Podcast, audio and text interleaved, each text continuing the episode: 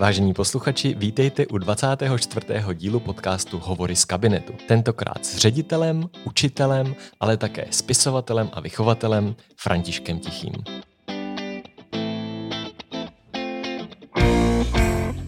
Dobrý večer. Uh, nevím, kdy nás budou lidi poslouchat, ale klidně, klidně na dobrou noc. Věřím, že i takovej tenhle díl bude. S Františkem si tykáme, byť je to teda ředitel, je to ředitel školy, kterou jsem já vystudoval a kde jsem učil. A je to ředitel gymnázia Přírodní škola. A hned ta první otázka, jaký jsou reakce lidí, když se řekne přírodní škola? No, jestli jsme lesní škola, nebo jestli se učíme na stromech, nebo jsme přírodovědná škola, vlastně nikdo si s tím neví rady. Dokonce nás jeden pan starosta překřtil na škola kamarádi přírody. Takže ty reakce jsou vždycky pozoruhodné a člověk musí hned začít vysvětlovat, což je hrozně nebezpečný. Protože s Františkem vychází opravdu celá řada rozhovorů, doporučujem například v Lidových novinách nebo v magazínu Eduzín, tak v tady tom rozhovoru nebudeme úplně přesně popisovat, co přírodní škola je. Ale pokud by vás to zaujalo, což bez pochyby z tohohle dílu zaujme, tak si určitě přečtěte knihu Výchova jako dobrodružství která popisuje celý systém přírodní školy, anebo se podívejte na jejich webové stránky. A když jsme u těch knih, uh, ty z Františku dostal i magnézi literaturu. Když jsme u těch knih, ty si i Františku dostal magnézi literaturu. Literu. Jo, Tomáši, tohle tam nech. Uh, magnézi litera... Literu. Uh, Popsal bys to víc, protože ty jsi napsal nejenom výchovu jako dobrodružství o přírodní škole, ale i celou řadu dalších knížek pro děti a mládež. Vždycky jsem si chtěl stát spisovatelem, to byl takový ten dětský sen, jako někdo se stát popelářem nebo kosmonautem, to taky jsem chtěl. A psal jsem už vlastně od dětství a zjistil jsem, že uh, jedna věc je psát uh, literaturu faktu, takže o svých zkušenostech, pedagogické teorii nebo praxi, ale že ten příběh má obrovskou sílu a příběh mění, mění osudy lidí, mění, mění myšlení lidí. A tak jsem vlastně už před deseti lety napsal knížku Transport za věčnost, což je příběh kluků z protektorátu. Vlastně to vzniklo velice zajímavě tím, že jsme chtěli dát při našem projektu o holokaustu dětem přičíst nějakou beletrii, která bude faktograficky správná, bude to napínavý, bude to z českého prostředí a zjistil jsem, že něco takového neexistuje. Takže jsem tu knížku napsal a po několika letech mi Baoba vydal a ona měla velký úspěch.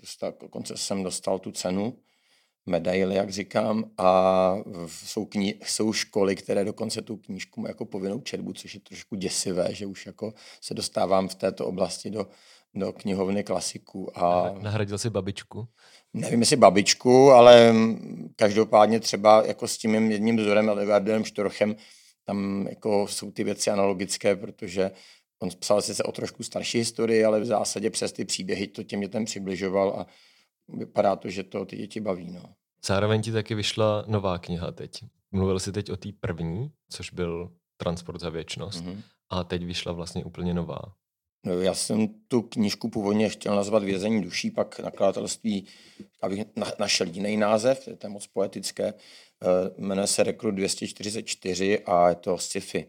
Já jsem si vždycky přál napsat uh, sci-fi, odrost jsem na sci-fi a mm, je tam vlastně obraz teenagerů za zhruba 30-40 let v Evropě, která nějakým způsobem prožila určitý krize a hlavním hrdinou je asi 14, 15, pak 15 letý kluk, eh, který žije v té moderní společnosti a vlastně řeším i tak, jak třeba vypadat vzdělávání za tu dobu, eh, jak to bude se svobodou projevu nebo vůbec svobodou myšlení v souvislosti se sociálníma sítěma, manipulací, fake news, ale celý je to dobrodružný příběh, takže eh, nechci to úplně prozrazovat, nicméně je to příběh, který je určený nejen, nejen pro děti, ale zhltli ho.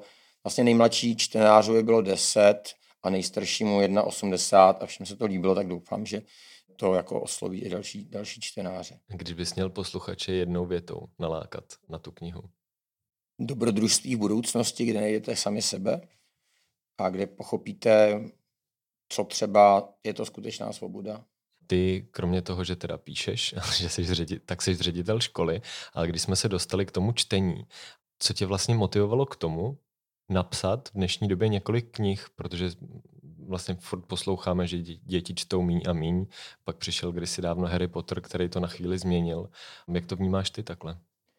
Pro mě to je určitá forma vyjádření, protože tím, že nemám rodinu, tak když o prázdninách zrovna nejsme nějaké dobrovolné akci s dětmi, tak, tak píšu a mm, navíc jsem si uvědomil, že ty knihy můžou ty myšlenky nebo to, co člověk prožívá, co považuje za důležité, předat mnohem většímu okruhu posluchačů, čtenářů nebo prostě lidí té cílové skupiny.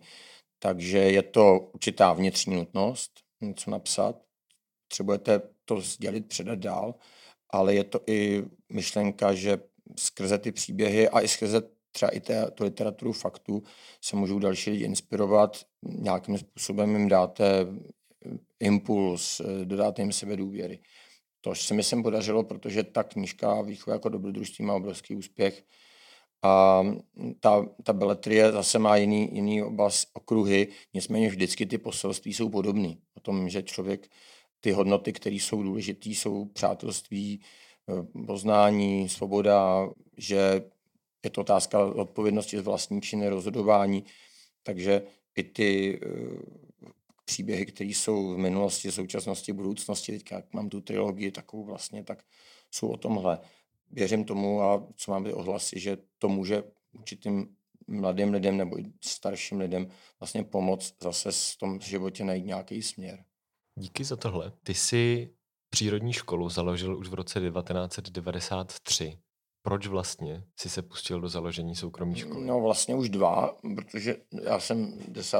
října, teďka vlastně, to bude 10. října 92, to bude eh, přesně 30 let, co jsem přišel na ministerstvo a dal jsem tam tu žádost, což bylo tenkrát asi pět papírů, jenom jako psaných na stroji samozřejmě ještě.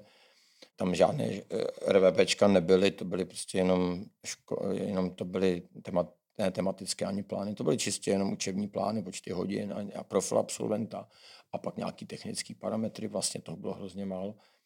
No bylo to z toho důvodu, že já jsem měl poměrně vyhraněné představy o tom, jak tu chci, co chci v té škole dělat, aby se to blížilo oddílu, aby tam byl velký důraz na tu výchovnou složku. Teďka pro mě to znamenalo hodně zapojit děti, udělat tam samozprávu, která fakt bude něco rozhodovat zapojit děti do výuky, do eh, aktivit v té škole, aby to skutečně byla jejich škola, pohybovat se hodně v přírodě, dělat to věci činnostma.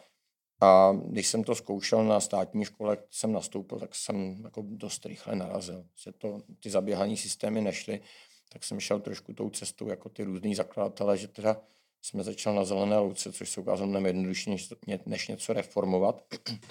A nicméně Nicméně samozřejmě ty začátky byly velmi dobrodružné, ale to popisuju taky v těch svých knihách. Každopádně možná jedna z mojich, mých vlastností, to, že jsem takový tvrdohlavý a ty věci nevzdávám, tak vedly k tomu, že už to bude teďka 30 let, co existujeme. No. Proměnila se nějak škola za tu dobu, protože já jsem měl tu možnost vlastně číst tu knihu, prožít to a dívat se teď na to trochu z odstupu toho absolventa a přijde mi, že spousta těch prvků zůstává pořád stejných. A je přesto něco, co se v tom změnilo jako třeba odrazem doby? Eh, no, mě to samotného překvapuje, jak se to vlastně málo změnilo. Dokonce, když vemu ten systém, který nějakým způsobem jsem sestavil, a samozřejmě to není, že vždycky říká, jsem zakladatel toho systému, je to taková synkreze eh, prvků ze scoutingu, z, řekněme, tady nějakých těch prvorepublikových pokusníků pedagogických, samozřejmě inspirace eh, těmi vychovatelskými legendami, ať to byl Korčák, Makarenko, Don Bosco, tak to všechno tam jako bylo. Čili my jsme vlastně pouze dali dohromady prvky, které různě fungovaly a udělali systém, který, který je a který vypadá, že je funkční, takže vlastně se to skoro nezměnilo.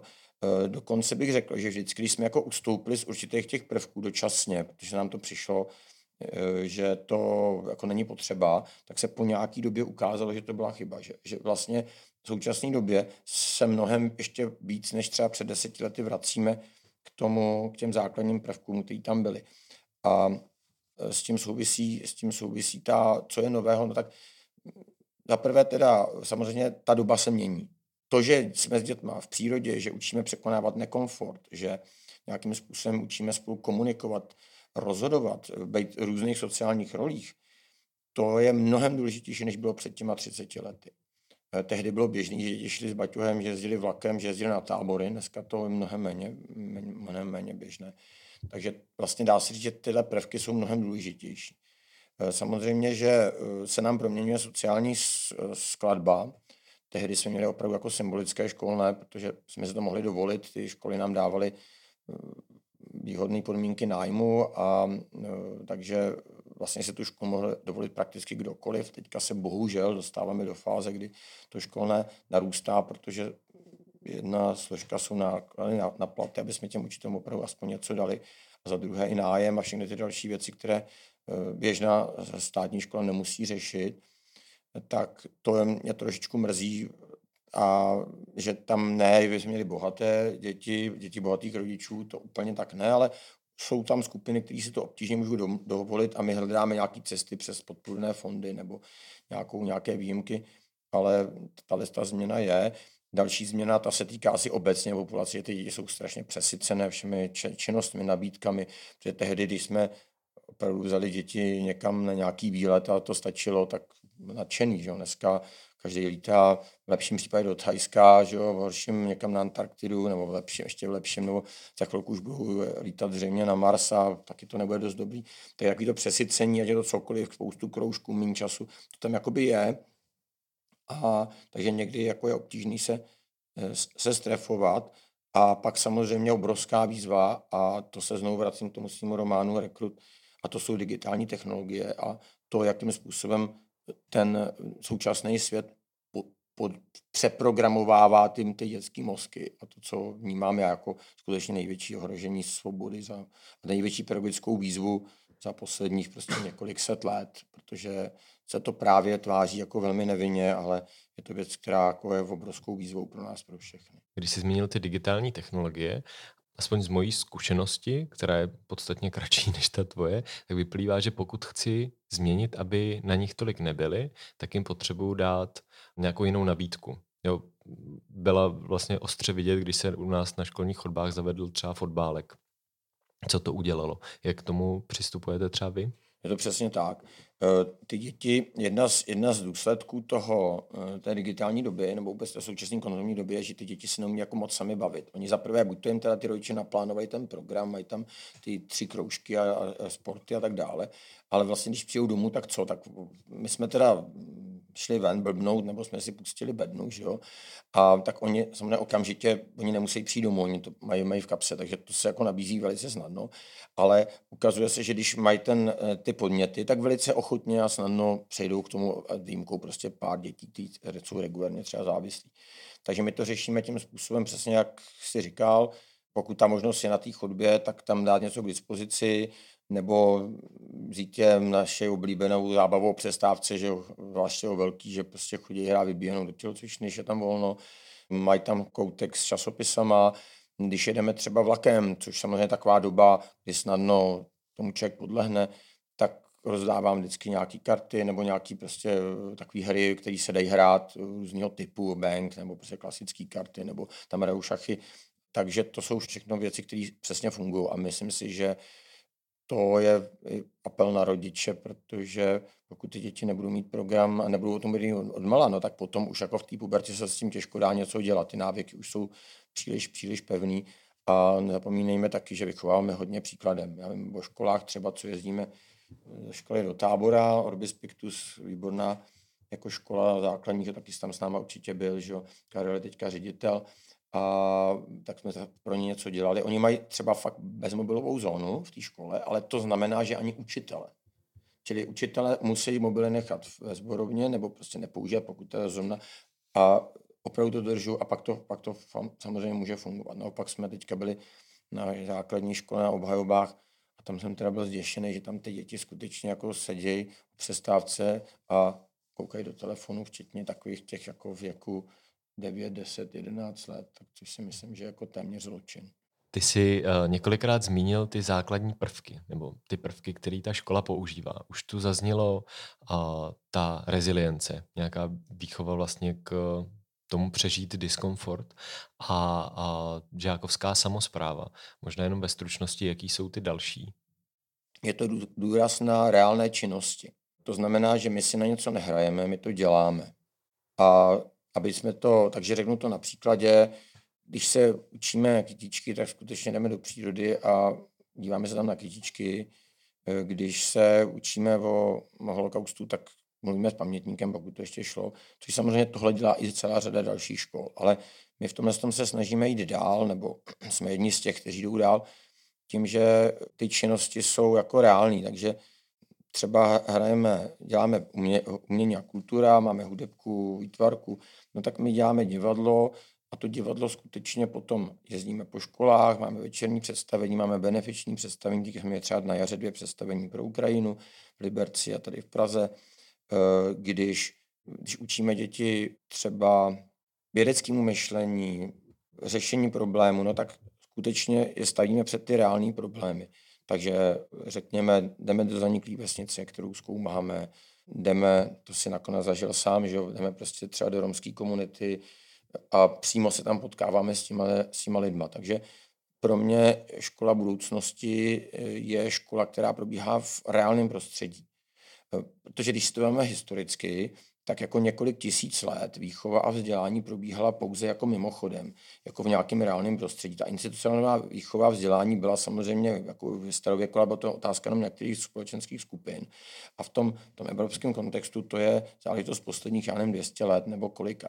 Ale to podstatný, ten člověk získával vždycky tím, že tatínek byl kovář a on na něj koukal a pak ho poslali na zkušenou někam jako vedle do vedlejší vesnice nebo tady pomáhal panu učiteli, protože byla jedno třídka, tak automaticky pomáhal učit ty mladší děti a pak všichni šli večer zpívat, protože zpívali prostě v kostele nebo dělali divadlo na vesnici. Takže tahle naprostá přirozenost, úplně normální, že bylo samozřejmě, že eh, to dělají těma činnostma, že nemusíme mít nějaký umělý kompetence a dělat na to tisíc dokumentů, ale prostě to žiju. Moje babička ještě učila za první republika, republiky, učila vlastně v Kolovrata, Kolovraty, Světice, tyhle ty, tehdy vesnice na, za Prahou, dneska už je součást Velké Prahy a vyprávěla mi už jako od mala, že běžně dělali s dětma, sbírali seno a, a e, roubovali stromy a dělali takové jako činnosti, které jsou, jsou naprosto přirozený, běžný, i když ty děti tenkrát to znali z té vesnice, ale stejně se o to obohacovali. A ta, ta, ta institucionalizované školství ty děti jako vytrhlo a posadili do těch lavic. Dobře, jsou věci, které nenaučíte v lese, matematiku nebo programování a tak dále, ale bohužel i ty věci, které eh, by se tam dali učit, se, se jakoby vyrvaly. A zároveň, a to je ten základní problém, že, že v té reální situaci nejde jenom to, že se naučil člověk být tím kovářem, nebo že prostě sbíral ty brambory, nebo učil ty mladší žáky. On se vlastně definoval v té sociální roli. Ta přirozená situace ho vedlo k tomu, že on nějakým způsobem vnímal druhý, vnímal sebe, musel se prosadit, že ta kompletní situace ho vedla k nějakému osobnímu rozvoji, který šel úplně mimochodem. A e, byl připravený do života. A to my vlastně neděláme. My jsme vzali z toho jenom to, co to dítě má umět, případně se horko těžko teďka snažíme dohánět do občanky a do různých třídnických hodin to, co by to dítě nasálo tím, že bude v té reální situaci.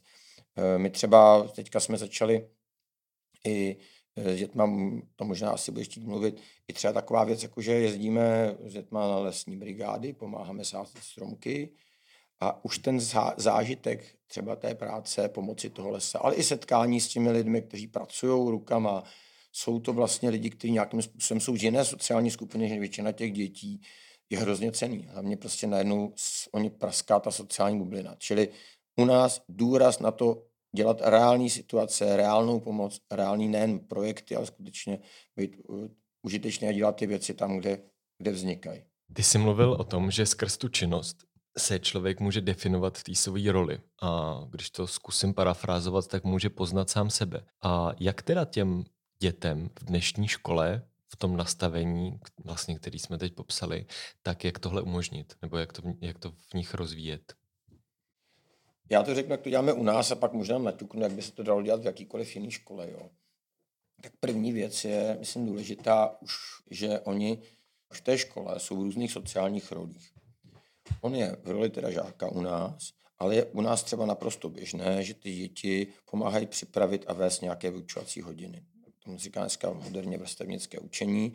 Takže najednou se obrátí. Já jsem vždycky měl hezký zážitek, že tam holky vedly, holky z kvarty vedly v sekundě hodinu fyziky, my jsme tady na Mladý Horákové měřili rychlosti tramvají, takže to byla taková fyzika v praxi, tak oni tam běhali, tleskali, že dívali se, jak ta tramvaj projede.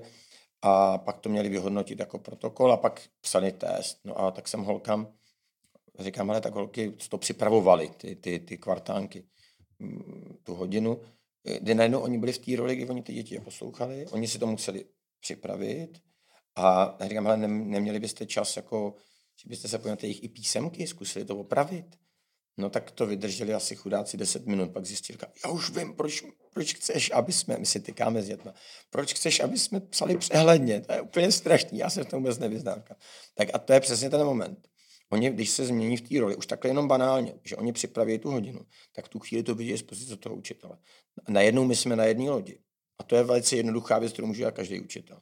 Další věc je samozřejmě to, že máme samozprávu, o tom jako asi bude řeč nebo byla řeč, kde ten část těch studentů dělá, je funkci nějakého kapitána, vedoucí nějaký skupinky, koordinuje, když máme skupinovou výuku, tak nebo práce, takhle, když máme práce ve skupinách, eh, což je hodně běžné u nás, tak ten jeden ze studentů to koordinuje, je tam, je tam ten vedoucí a zase je to jiná role. My v různých projektech vytváříme různě kombinované skupiny, takže někdo je jednou vedoucí, po druhé vlastně je ten jak oni říkají, podržtaškát, eh, pak zase ještě v jiné situaci, eh, případně studentská rada ještě má jiné kompetence, čili člověk vlastně mění poměrně nastavení v těch sociálních rolích. A tohle to, to nevyžaduje nic, nic speciálního, jenom těm dětem dát prostor. Ale my pak samozřejmě jdeme dál, tím, že ty děti postavíme, stavíme do těch reálných situací. Eh, takže řeknu příklad, ten, máme nějaký projekt a v rámci toho projektu ty děti potom prezentují své výsledky, povídají na školách nebo pro veřejnost, co se jim podařilo a tak dále. No a zase jsou jiné sociální role. Najednou jsou ten tým i s tím učitelem, jdou, nesou ten svůj, tu svůj kůži na trh. Najednou si musí uvědomit, že to, co fungovalo a obstálo v té situaci, když jsou jako žák, jak se chovají třeba, jak přemýšlejí, najednou, najednou neobstojí.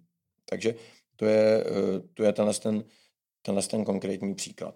Nebo, jak jsem už o tom mluvil, jdeme hrát divadlo, eh, nebo máme poměrně u nás rozvinutý systém, že se snažíme, aby naše děti vyšly z té sociální bubliny tím způsobem, že jdou připravovat program pro jiné školy. Takže máme rozvinutý systém třeba zdravotních kurzů, takže jedna třída, mají to zároveň takový team building, na dopoledne na nějakou jinou školu, nepřipravovat kurz první pomoci, včetně výkladů, závodů, nějakých vyzkoušených činností a zase... Závod to znamená praktický nácvik. Přesně tak, stanoviště, kde oni tam nějaký figuranti jsou nemaskovaní a ty děcka, co tam jsou, eh, je zachraňují.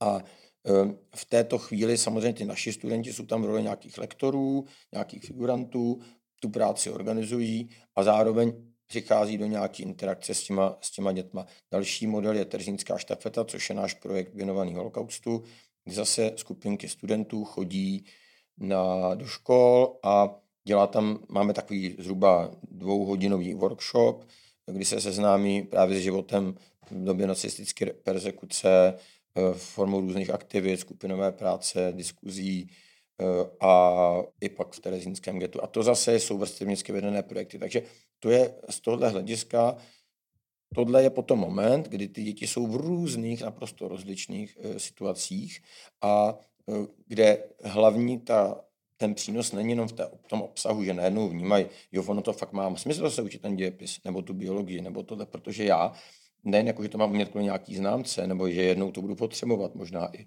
ale protože bezprostředně teďka to lektoru, dělám ten program s tou naší třídou. Takže to je jako jeden význam, ale druhý význam, že ten člověk skutečně je v reální situaci, kde se si musí vyrovnat, kde musí reagovat, kde musí improvizovat často a být sám sebou, jak si, jak si řekl. A to, to jako nevymyslíte. To prostě bez toho, aby člověk v té reální situaci nebyl, se to prostě nevymyslí. To se musí zažít. Věta na citát. Několikrát byla zmíněna studentská rada, což je forma samozprávy na přírodní škole. A zatímco žákovskou samozprávu má dneska celá řada škol, tak eh, ne všude žákovský samozprávy mají možnost se skutečně vyjádřit nebo ovlivnit to dění školy. Dokonce koloval po internetu výrok jednoho politika, zároveň ředitele školy, který řekl, že u nás můžou děti rozhodnout tak maximální barvu sedaček. A to je všechno. Jak docílit z toho, aby ta žákovská samozpráva byla dobrá. A zase se ptám konkrétně na to, jak se to vlastně děje teda na přírodní škole a jaká je ta tvoje zkušenost v těch 30 letech, protože žákovská samozpráva tam byla už od začátku.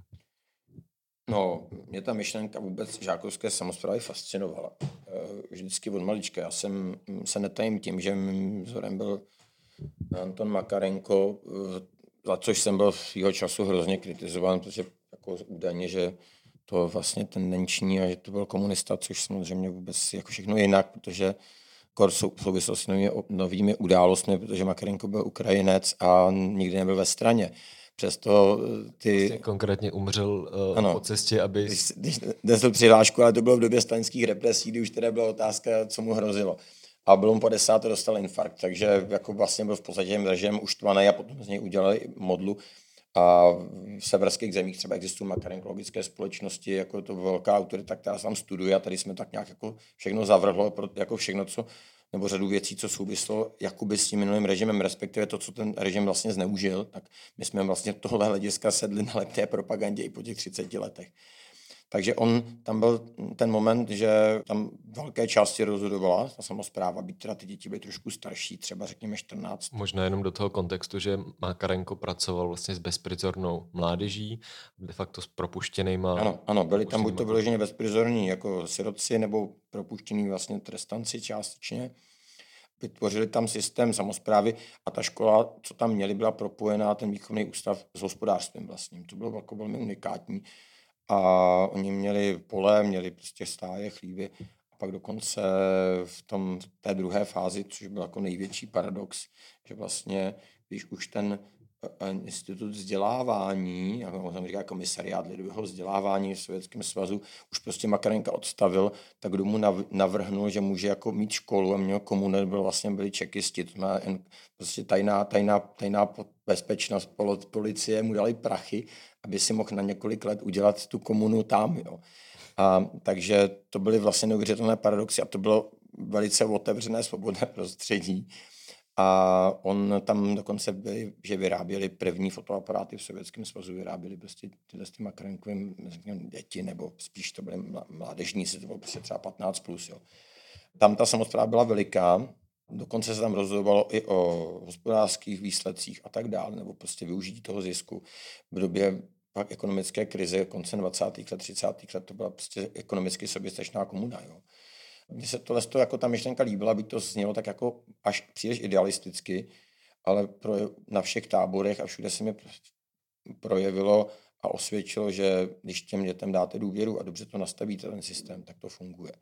Takže u nás uh, ty studenti mají studentskou radu, která se schází každý týden. Zástupci studentské rady mají přímo přístup na pedagogickou radu, jezdí i na letní soustředění učitelů, kde se plánuje další školní rok a v podstatě dá se říct, ten jejich hlas jako je velmi, pokud ho dokáží komunikovat a vyjádřit a mají jasno v tom názoru, tak ho můžou poměrně značně ovlivnit. Já bych řekl skoro srovnatelně jako běžný učitel. Jsou věci, které v tom systému prostě jsou nastavené tak, když řeknu, máme každý den ráno sráz společný a oni řeknou, my to nechceme, chce to zrušit, tak já řeknu, hele, to je základní, to je, jak se dneska říká, DNA toho systému a přesto vlak nejede. Ale to v podstatě by nejeli, kdyby to řekl jakýkoliv učitel. Naopak jsou věci, kdy se můžeme bavit o tom, jestli to bude začínat dřív nebo později, jaký bude náp- jaká bude náplň, eh, kde to bude, jakou to mít formu a tak dále. Stejně tak učení venku, který se možná ještě dostaneme. Takže vlastně my ani ta samozpráva nemá přesně definovaný, jako co může nebo nemůže. Jsou určitý základní prvky toho systému, který my máme definovaný vnitřně, ale to jsou určitý limity i pro běžného učitele. A aby ještě jsme zůstávali být sami sebou. Já vždycky říkám, když jste se přihlásíte do fotbalového oddílu, tak prostě nevyčítejte trenérovi, že nehrajete volejbal, protože jste se přihlásili na fotbal. Jste v přírodní škole, tak nám ne, asi by nám nemělo vadit, že spíme pod stanama a že děláme projekty a, a máte plnit nějaké podmínky.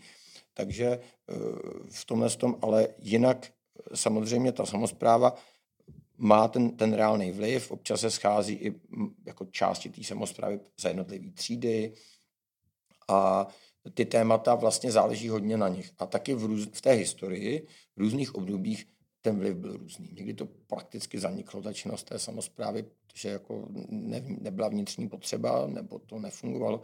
Teďka poslední dobu ta, spíš ta práce je čím dál tím lepší. A dá se říct, že se z těch studentů opravdu stali plnohodnotní partneři, protože řada těch postřehů, i těch praktických postřehů, jako je minimálně stejně dobrých jako u těch, že, jako u těch učitelů, protože oni to vidí z toho svého úhlu pohledu. A jestliže už jim nějakých 16-17 let, tak ty věci opravdu vidí jakoby zajímavě a určitě jsou to důležité věci, věci k diskuzi. Řada škol řeší to, jak ty žáky motivovat k tomu, aby se do činnosti žákovské samozprávy zapojovali. Ty si teď popsal, že někdy prostě nebyla ta vnitřní potřeba a ta žákovská samozpráva upadala. Přesto, jaký jsou ty typy nebo prvky, jak to v těch dětech probudit, jak je do toho natáhnout, jak je motivovat, aby tomu dali svůj čas a energii a prali se vlastně za tu svoji věc. No, já si myslím, že to souvisí s tím, že oni musí vidět, že to má reálně nějaký smysl. Já si dovedu představit, že pokud by byl ředitel na nějaké větší škole a tu samozprávu bych ustavil, za mě teda první eh, věc je to, že jeden zástupce za třídu je podle mě strašně málo, protože nepokryje ty, ty názorové proudy v té třídě, ale to už je takový technický detail. Tak bych jim předložil nějaký problém. Ano, tohle z toho s tím chceme poradit, s tím chceme pomoct a co si myslíte vy? Udějte nějaký průzkum ve svých třídách a tak dále. Nemusí to být jenom nutně barva sedaček, může to být délka přestávky. My jsme třeba dlouze diskutovali, že bychom rádi vlastně velká přestávka původně byla 20 minut, pak jsme ji prodlužovali až na 30 minut, aby vlastně děti mohly jít na hřiště, aby mohly jako sportovat, případně ty starší třeba na tom vyšším stupni si mohli koupit nějakou svačinu a na tomhle tom se výrazně podílela ta studentská samozpráva. Třeba takováhle jako věc, která poměrně u, u, u, u, ovlivní ten náš život. A e, dneska jsme všichni rádi za tu půl hodinu, protože tam prostor pro nějaké porady a, a tak dále. A setkávání. E, nebo je to otázka třeba nějakého plánování, hodnocení akcí. Další věc, která se dá, ano, byla nějaká škola v přírodě, sedíme se poslední den a řekneme, co se vám líbilo, co se vám nelíbilo, koho byste pochválili, jo? co byste příště doporučili. Konkrétní zadání, začínat konkrétními zadáními eh, v té dané situaci. A důležitá je ta pravidelnost. Jakmile se sejdeme jednou za měsíc, tak si stokrát můžeme říkat, že ten, si budeme pamatovat, problémy nebudeme, protože buď to jsme už přestali být problémem, nebo jsme to nějak vyřešili jinak.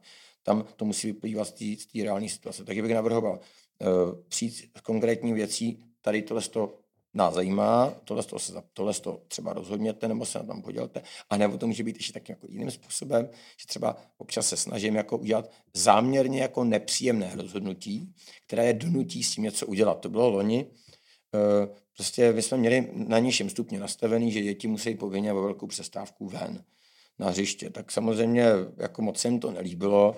Já vždycky argumentuji těma skandinávskýma zkušenostmi a tak dále a e, navíc prostě ve třídě oni potřebují. Připomenu, ve Finsku je to prostě normální a já jsem zažil velkou přestávku v dešti a sněhu a prostě byli, byli venku a ano, některé děti se tam schovávají, aby ven nemuseli, ale i takhle to je nastavený. Skvělý, tak to já jsem, jsem rád a to je Finsko, že jo, nemluvím o Itálii, co mi říkají za Salesiáni, tam jsou venku jako MRVR, konce ty školy jsou tak postavení s těma podloubníma, ale e, takže tam byl takový. A teďka část těch, část těch jako dětí jako lobovalo, že nechtějí chodit ven. Jako já vždycky, když se snaží prosadit něco, kde je ta, ta, zatím ta lenost, tak já jako nelíbí, jo, ale je to jejich právo, tak jsme prostě řešili a, a hledal se kompromis. A pak řekl, ano, tak dny, kdy jako je odpoledka, jste až šem do těch čtyřech hodin ve škole, tak tam by bylo dobré, byste půl hodiny ještě byli venku.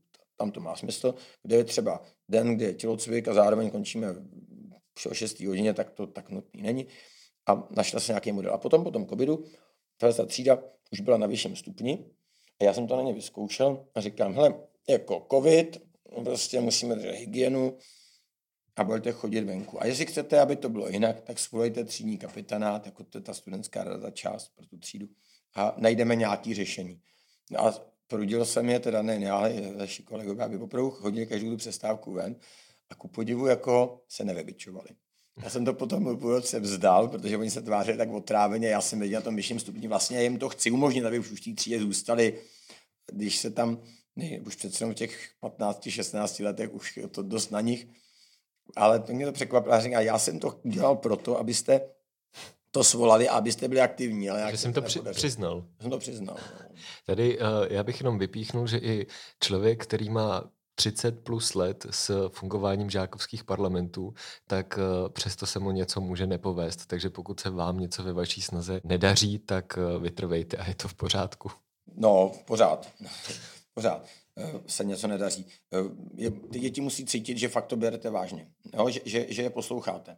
Já jsem si sám pro sebe zadefinoval poslední dobou, že to nejdůležitější, co máme těm dětem dávat, je ta pozornost. A ta se projevuje v tom, že ho posloucháme, že si na něj uděláme čas a že skutečně je, on cítí, že jsme s ním. A ta samozpráva je jedním ze způsobů. Tak jako když já s tím chystám tu hodinu, tak jako když já s ním jdu hrát to divadlo, tak stejně když on je na té radě a já tam přijdu jako ředitel nebo učitel, nebo naopak on přijde na tu pedagogickou radu a my ho nasloucháme, tak to jsou přesně ty momenty, kdy cítíme, že to je náš společný život, že se respektujeme, máme se rádi a jde nám o nějakou společnou věc. Ale je to samozřejmě potřeba k tomu určitá odvaha od těch učitelů. Vytvořit jim ten prostor a nebát se, že teda třeba prosadit něco, co vám nám bude připadat jako zbytečný nebo hloupý. Prostě je to, je to o odvaze, ale stojí to za to. Díky moc. Několikrát jsme se dotkli už učení venku. Učení venku je pevnou součástí přírodní školy už od jejího vzniku, ale přesto se to ještě proměnilo vlastně v době covidu.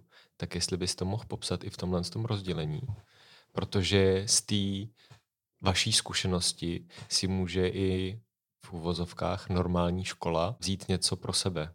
Vycházím teď ze svých zkušeností, co jsem si z toho vzal já. No, eh, já když jsem byl, já to řeknu trošku ještě z druhé strany, já když jsem byl před, bylo to rok před covidem, pozvaný do Brna na konferenci o učení venku, mimochodem iniciativy Učíme se venku, mají hezký stránky, fakt jako náměty, hlavně pro mladší děti, ale uh, pěkný. Jako já říkám, proč nás zvou, aby jsme, že se učíme venku, my jako se venku tady neučíme. A pak jsem vlastně spočítal, že asi čtvrtinu času trávíme mimo lavice když počítám ty výjezdy, projektové středy a tak dále, to jsem říkal, to je celkem slušný. Ale eh, takže my jsme od začátku dělali to, že máme několikrát za rok týdenní výjezd, středy jsou jako projektové. Když jsme začínali, tak jsme neměli odpoledne učebny, tak jsme se učili v parku, protože nic jiného nám nezbývalo, tenkrát ve Strašnicích. Ale, ale uh, pořád to nebylo jako takový to klasický. To bylo, že jsme někam šli, že to byl projekt, výjezd a tak dále, ale to učení bylo pořád jako vevnitř. A pak jsem si vlastně poměrně nedávno, před nějakými deseti lety, a ty se vlastně na tom trošku podílel, objevili znovu Edvarda Štorcha a vůbec ten trend učení venku, který už začínal vlastně nejen v Čechách, ale v celé Evropě, někdy v těch 20. spíš 30. letech 20. století. Takže už je to 100 let, pořád jako ty argumenty jsou pořád stejné. Takže my se tak zkusíme učit normálně. A měli jsme pár dnů, kdy jsme se učili venku. Bylo to tak, že když je učitel na prvním stupni, to má jednoduchý. Prostě, já jsem rok učil na prvním stupni, tak to je jednoduchý, tak jsem si vzal ty předměty a šli jsme do parku a tam jsme měli i tu matematiku, už všechno. Na tom druhém stupni nebo na té střední škole to je těžký, protože eh, než vy někam dojdete za tu tři čtvrtě hodinu, tak už ta hodina skončí. Takže potřeba, aby tam byly všechny ty, všechny ty děti a všichni ty učitele. Tak my jsme zkoušeli ten model, že teda máme celý den a jsme prostě ve stromovce, každá třída tam má nějaký svoje hnízdo kolem dek eh, a ty učitelé podle normálního rozvrhu, služba tam zvoní na normální školní zvonek, my toho teda máme ručení, že? takový ten tibetský. A, a běží to podle rozvrhu jenom s tím, že jsou děti venku. Samozřejmě učitelé nemají tabuly nebo třeba nějaká, nějaký přenosný flipchart nebo něco podobného. A vlastně se nám to líbilo, být to teda pochopitelně závislý poměrně na počasí. No a pak přišel covid a my jsme hledali způsob, jak opravdu minimalizovat to riziko té nákazy a vlastně dostat zadost tomuhle tomu našemu principu nebo této představě. No a proběhly období, kdy jsme se skutečně učili venku třeba celý měsíc. Eh, řekněme září, říjen 2020, po, tom prvním lockdownu, než to naběhlo, než byly ty, všechny ty uzávěry, ale potom vlastně ještě loni, září, prakticky tam to bylo způsobeno tím, že jsme měli malý prostory, školní a tak dále, tak jsme trávili venku. buď to teda úplně v parku, nebo jsme byli v Salesiánském centru venku, kde trošku to zázemí bylo lepší, bylo tam nějaké podloubí toho, toho, toho centra. A fungovalo to takhle jednoduše.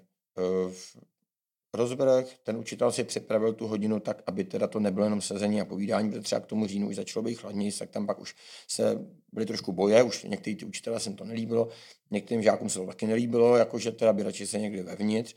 Je, je zajímavé, jak člověk ten, ten, ten, tomu komfortu strašně snadno tíhne. Jako sice se cítí mnohem příjemněji zvenku, je tam mnohem uvolněnější atmosféra, hnedka tam za hráli fotbal, nemusí se uklízet třeba, jo? neřeší se nějaký mnohem menší kázeňský problémy jsou, protože to, to jsou i rozsáhlé studie třeba z Ameriky a od jinut.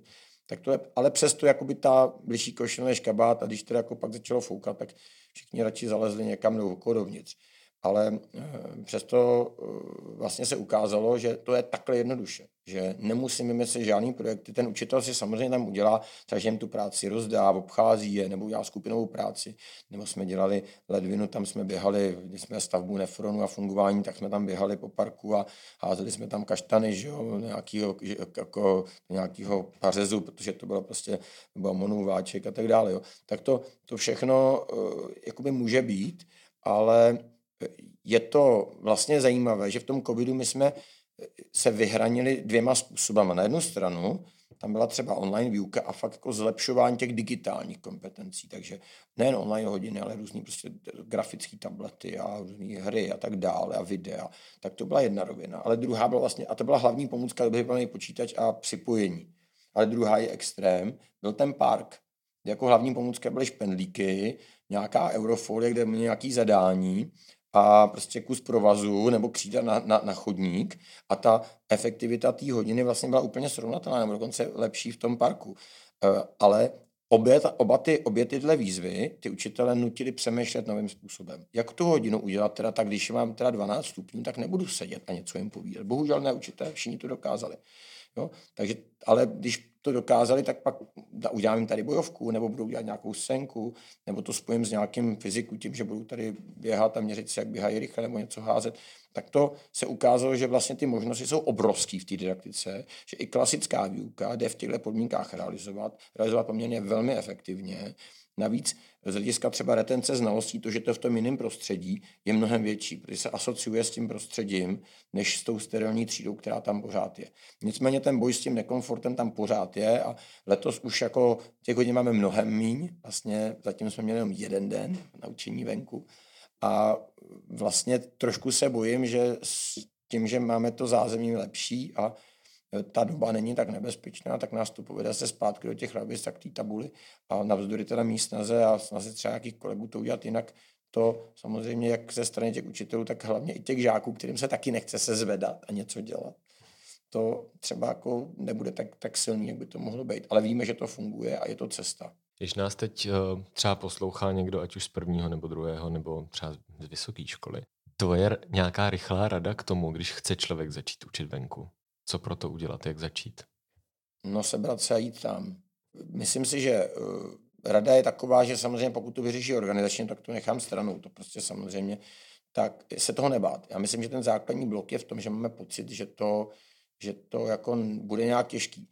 Připravit si to tak, aby ideálně to nebyla frontální výuka, aby to byla práce třeba ve skupinách, aby to byla nějaká práce s nějakýma pohybovými činnostmi nebo s nějakýma materiálama, dá se rozdat materiály, s tím můžou přemýšlet, můžeme si číst. To, to všechno funguje, čili přemýšlet tak, aby to nebyla ta, ten frontální model, nebo aspoň ne z, z velké části, zajistit si ten prostor, čili podívat se tam, co tam je, jestli, kam se ty, jsou jaký praktické věci, jestli mají vzít deky, nebo tam jsou lavičky, které si dáme k sobě, nebo si prostě nakoupí osvícené vedení a koupí pivní sety a budeme učit prostě u pivních setů, že jo, třeba někde prostě na školní zahradě. E, I to může tak být, tak si to tohle připravit technicky, uvědomit si třeba takový detail, jako kam ty děti budou chtít čůrat, že jo. To jako pak najednou však řeší, že jo, že to jako může být entuziasmus a tak nepodcenit teda praktické věci, ale jinak jako jít. A je jedna je velký riziko, to jsem zažil s, s dětma, ještě když jsem učil na základce, že oni mají pocit, že večer nejsou v té lavici, tak to jako není škola. A začnou být tak urvaný z řetězu. Čili je na, naučit postupně. Naše děti to naštěstí takhle nemají, protože jsme hodně pryč, takže oni reagují úplně stejně, v pořádku. Jakože teda je to učení jako každý jiný, je potřeba respektovat toho učitele, zapojit se do těch činností, není to, že jsme si šli hrát ven. Jo? Ale to je na, o nácviku, co třikrát, třikrát těm dětem zopakujete a pak to půjde.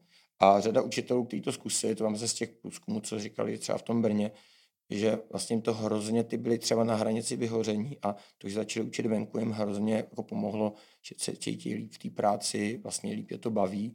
Já třeba osobně jsem mnohem unavený, když máme ten den venku, protože cítím se příjemnějc. Míň unavený, ne? Míň, eh, já jsem řekl víc, eh, tak eh, míň, míň samozřejmě. Super, díky moc. Ještě jedno téma, který jsme si řekli, že musíme společně probrat a ne, zatím jsme se ho nedotkli. A to je dobrovolnictví a dobrovolnost. Ty si už se dotknul tak trochu těch brigád. A tuším, že jsme se trochu dotkli i jiných sociálních skupin. Ale a, přírodní škola dává člověku možnost dělat hodně věcí. Já k tomu můžu jenom dodat, že to, co jsem později v životě dokázal, tak většina toho byla právě díky tomu, co jsem se naučil a co jsem si mohl vyzkoušet. Ale v dnešní době je dobrovolnictví jako koncept zase na vzestupu. A jak s ním pracuješ ty ve své práci? No, já jsem, já jsem říkal, že tím úplně nejhlubším principem toho, co my děláme, je, že děláme prostě věci že se na něco nehrajeme, že to opravdu děláme a že k tomu pouštíme děti. To by, s tím by se dalo prostě tohle to schrnout do těch jednoduchých dvou, těch dvou věd. Škola je životem a děláme to společně s těma dětma a co nejvíce do toho zapojujeme. A když jsem říkal, že Makarenko měli pole a měl tam kravín a měli tam kovářskou dílnu a tam ty kluci to dělali. Eh, a tak co my jako máme, že jo? Ta, ta, ta reálná, čili, čili ta, ta, ta zkušenost, být užitečný pro tu společnost, musí vycházet z té současné doby. Takže samozřejmě, když jedeme s dětma sázet stromky, tak to je jako hezký, ale tam taky i ten moment, že si šánou na fyzickou práci, vidí, jak, kolik stojí chleba, to si myslím, že jako je velmi cená zkušenost. Ale eh, je to spíš ten moment, že to eh, je zajímavý, zajímavý team building. Eh, teďka jsem narazil na to, že někteří děvčata ve 14 letech nevěděli rozdíl mezi lopatou a rýčem, takže to pak samozřejmě jsou i takové praktické věci, které zřejmě jako doma se jim nedostaly.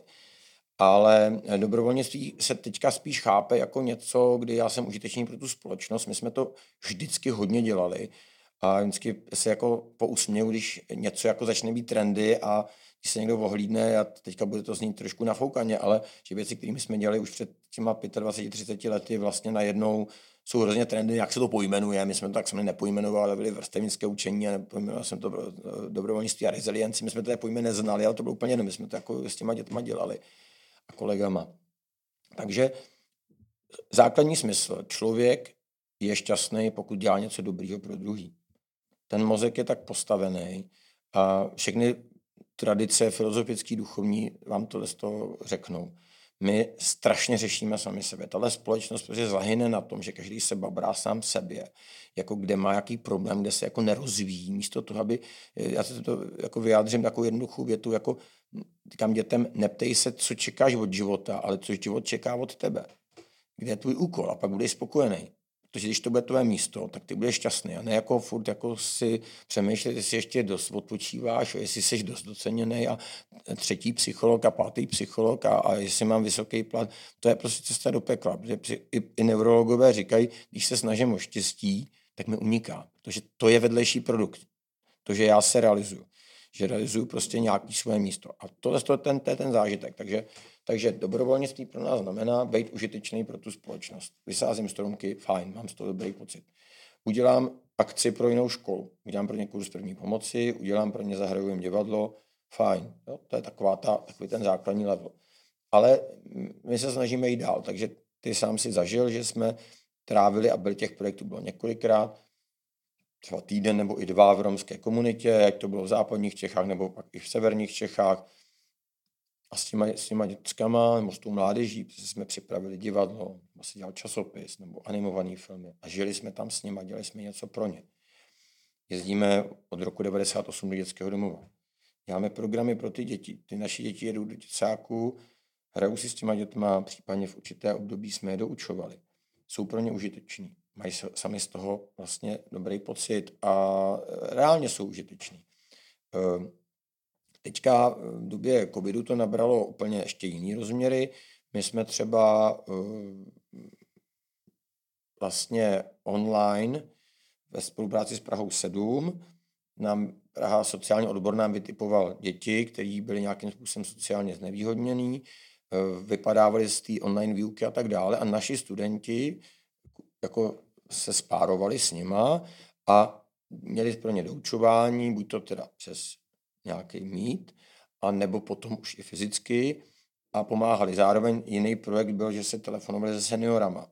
Takže my jsme prostě několik seniorů, nebo spíš seniorek, a ty naše studentky v té době těch, těho prvního lockdownu, kdy to bylo skutečně deprese, nikdo nevěděl, co bude a prostě ten strach byl veliký v té společnosti, se s nima jako povídali a, a nějakým způsobem je podporovali. A, takže to je třeba ten, ten, příklad, ten příklad z poslední doby. E, potom to teda přešlo dál i v době potom po těch lockdownech. Vlastně ty naše děti to dobrovolnictví rozvíjejí. Teďka zrovna jsme byli, jsme se vrátili, včera jsme se vrátili z, z lesní brigády s tou jednou třídou, s kvartou.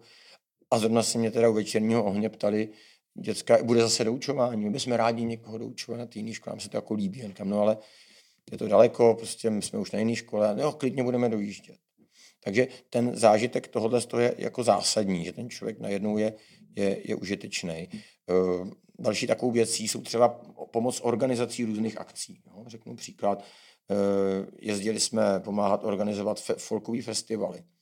Eh, a to jsou takové práce, počínaje nějaký pořadatelskou službou a tím, jak se navigují auta na parkovišti a přes to, že tam někdo staví a bourá pódium nebo stánek zdravotníka a to všechno jakoby a teďka ty děti jsou v interakci s cizíma lidma. Kde, kde jako má příležitost dítě prostě ve 14, 15, 16 letech takhle v takovéhle roli mluvit s nějakým 50 letým eh, eh, člověkem. Jo? Takže to jsou věci, kdy vlastně a pak eh, jako organizační, nebo pomáhali jsme s organizací festivalu knižního, Tabuk v táboře, nebo jsme vlastně třeba pomáháme tady nedaleko na Bubnech, když jsou akce, třeba bubnování pro bubny nebo nějaká, nějaké jiné akce, tak to běžně jako organizujeme s našimi studenty a je to hrozně fajn, protože oni zaprvé teda samozřejmě to mají rádi něco organizovat, protože jsou v takové té, v takové té roli důležitých, že ale zároveň je to obrovská zkušenost a oni jsou výborní. Já si pamatuju poslední zkušenost, taková velká akce, co jsme dělali. Pomáhali jsme organizovat uh, pouť ke svaté Ludmile, tu celonárodní pouť, kde bylo prostě několik tisíc lidí a byl tam, byl tam uh, že, uh, kardinál Schember, bylo to na Tetíně, a kde teda bylo strašně moc dobrovolníků, ale ty naše děti, jako já jsem tam jako proloboval, že když jim není ještě ani 15, že se mu na starosti a budu tam jako pomáhat různýma věcma. No a všichni z byli úplně nadšení, protože oni vlastně mají tu, za prvé mají tu výdrž a za druhý mají takovou tu dětskou kreativitu, která se může v těch situacích projevit. Takže byli všude, kde bylo a počínaje uklidem přes nějakým pouštění lidí a navádění a, a tak dále. A hrozně to bavilo. Hrozně to bavilo a pak jsme dostali velký poděkování od pana starosty a od různých aktérů. Takže i takový akce tohoto typu, vlastně ne, že bychom to celý zorganizovali, to vůbec ne, byli jsme tam jedni z mnoha, ale takže to bylo výrazně vidět a, a myslím si, že tohle věcí, to jsou skills, které pro ty děti do toho života jsou naprosto zásadní. A to, jak jsem říkal už jednou, to se nedá naplánovat v rámci nějakého školního vzdělávacího plánu. Můžu budu s nimi trénovat, jak zorganizovat akci pro 10 tisíc lidí. Jako, um, mimochodem, jako myslím si, že to ani jako kdo jako neumí, ani z těch dospělých. A přitom to jsou věci, které jsou jako hrozně, hrozně cený. A já věřím tomu, že, jak jsem už zmínil, jak vypadá, vypadat škola budoucnosti, tam samozřejmě digitální technologie budou, ale myslím si, že to bude vůbec ne to důležité.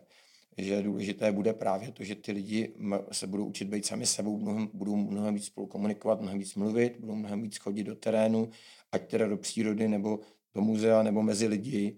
A pokud ne, tak ta škola nebude připadat pro život, protože my dneska už víme, že ten systém školství, který je, jako nepřipravuje k tomu, co ty děti čeká. A je na nás, aby jsme to změnili. To je uh, úplně jako skvělý na závěr myšlenka, provokativní. A doufám, že to ještě posloucháte. Ale když nevíme, co ty děti čeká, tak jak je na to můžeme připravit? My jsme teďka měli takovou aktivitu s dětma zrovna před třema dněma, A já jsem mi říkal, napište si svoji časovou osu na dalších 50 let dopředu. Zkuste přemýšlet, co bude. Zjistil jsem, že to je obrovský problém. Ty děti vůbec nevím, jestli to potom covidu, protože my jsme přemýšleli nějakou budoucnosti, četli jsme ty sci a tak dále. E, a ty děti nebyly schopny. Byl to pro ně strašně těžký úkol. A pak měli, tak si o tom pobírali ve skupinách, a pak byl druhý zadání, napište časovou osu jakoby Evropy. Čili jestli budou bude válka, nebude válka, jak bude vypadat technologie, mě tam tři oblasti, technologie, politika a vůbec jako tyhle okolnosti a příroda, klima a tak dále. A tak samozřejmě některý byli, vymýšleli si nějaký kraviny úplně, ale v zásadě jakoby bylo zajímavé, že za těch 20 let vidějí nějaký průšvih, ty děti v té intuici, nevím, jako doufám, že to nenastane. A já jsem pak jim řekl, hele, teďka si to porovnejte. To, co jste si napsali, to svůj vlastní život, a jestli to sedí s těma vizema, těma, to nesedí samozřejmě. Člověk tu svoji osobní budoucnost má tendenci mít mnohem optimističtější než tu obecnou, to jako dokonce jsou na to nějaký výzkumy. A říkáme, tak si představte, co vás čeká, nevíme, a zkuste mi vydefinovat, co teda by člověk měl umět na co se připravovat. Jo? To je přesně ta tvoje otázka. A bylo to hrozně hezký, ty děti vypadlo, jak vám to, je to dám dohromady, a oni říkají komunikace. Všichni se shodli komunikace. Potřebu umět mluvit mezi sebou, s někým, komunikovat na venek. E, třídění informací, dokázat prostě dělat si svůj názor a udělat si prostě kritický přístup. Improvizace. To byla další věc, kterou, kterou, jakoby, e, kterou, kterou zmiňovali. No a, e, a, potom, a potom takový to, já nevím, jak bych to nazval, tak bychom řekli to rezilience. On říká jako tak, aby člověk prostě dokázal sám svoje emoce, sám svoje pocity, sám svoje problémy jako vyřešit, aby nějaká psychohygiena nebo nějaký osobní rozvoj, prostě práce na sobě. Určitě tam nebyla, nebylo nic, co se mají naučit v tom. Ale když se to, co se mají naučit, dělá tím způsobem, že tím se rozvíjí ta kompetence, no tak pak to jde. Že? Ale v opačném případě je to samoučelný. No. Takže uvidíme. Ale myslím si, že líp bych to neřekl. Prostě improvizace, komunikace, kritické myšlení a pak samozřejmě to, aby člověk furt neustále rostl, snažil se být sám sebou, překonávat se, poznávat se a, a naplňovat to svoje, ten svůj úkol v tom světě. Hm. Ještě něco, co bys chtěl doplnit? No, já bych chtěl vyzvat, aby jako pokud máte nějaký svůj sen, mám to vlastně i v tom, v té své knížce trošku, té poslední, tak běžte za ním nenechte se, ať je to sen z hlediska výchovy, ať je to sen osobní, ať je to cokoliv, najděme tu odvahu. Já mám pocit, že v dnešní době, co nám chybí, je dostatek odvahy. Aby jsme dokázali říkat ty věci, které si myslíme, dělat ty věci, které považujeme za správný. A ono pak se může stát, že třeba pak nebude na jednou čas, což se ukázalo během toho covidu a myslím, že to nás naučilo, že pokud chceš něco udělat, udělej to teď. A pokud, zvláště pokud jsou to ty dobré věci. Super, díky moc. Zač a hodně štěstí. Vážení posluchači, jsou to tři roky, co podcast vychází a my jsme rádi za podporu, kterou se od vás dostává jak na sociálních sítích, tak třeba prostřednictvím předplatného na PIKI. P-I-C-K-E-I, Y, což je česká služba, skrz kterou můžete hovorům z kabinetu přispět, ať už jednorázově nebo pravidelným příspěvkem. Tak pokud se vám podcast líbí, tak budeme moc rádi, pokud tuhle podporu zvážíte.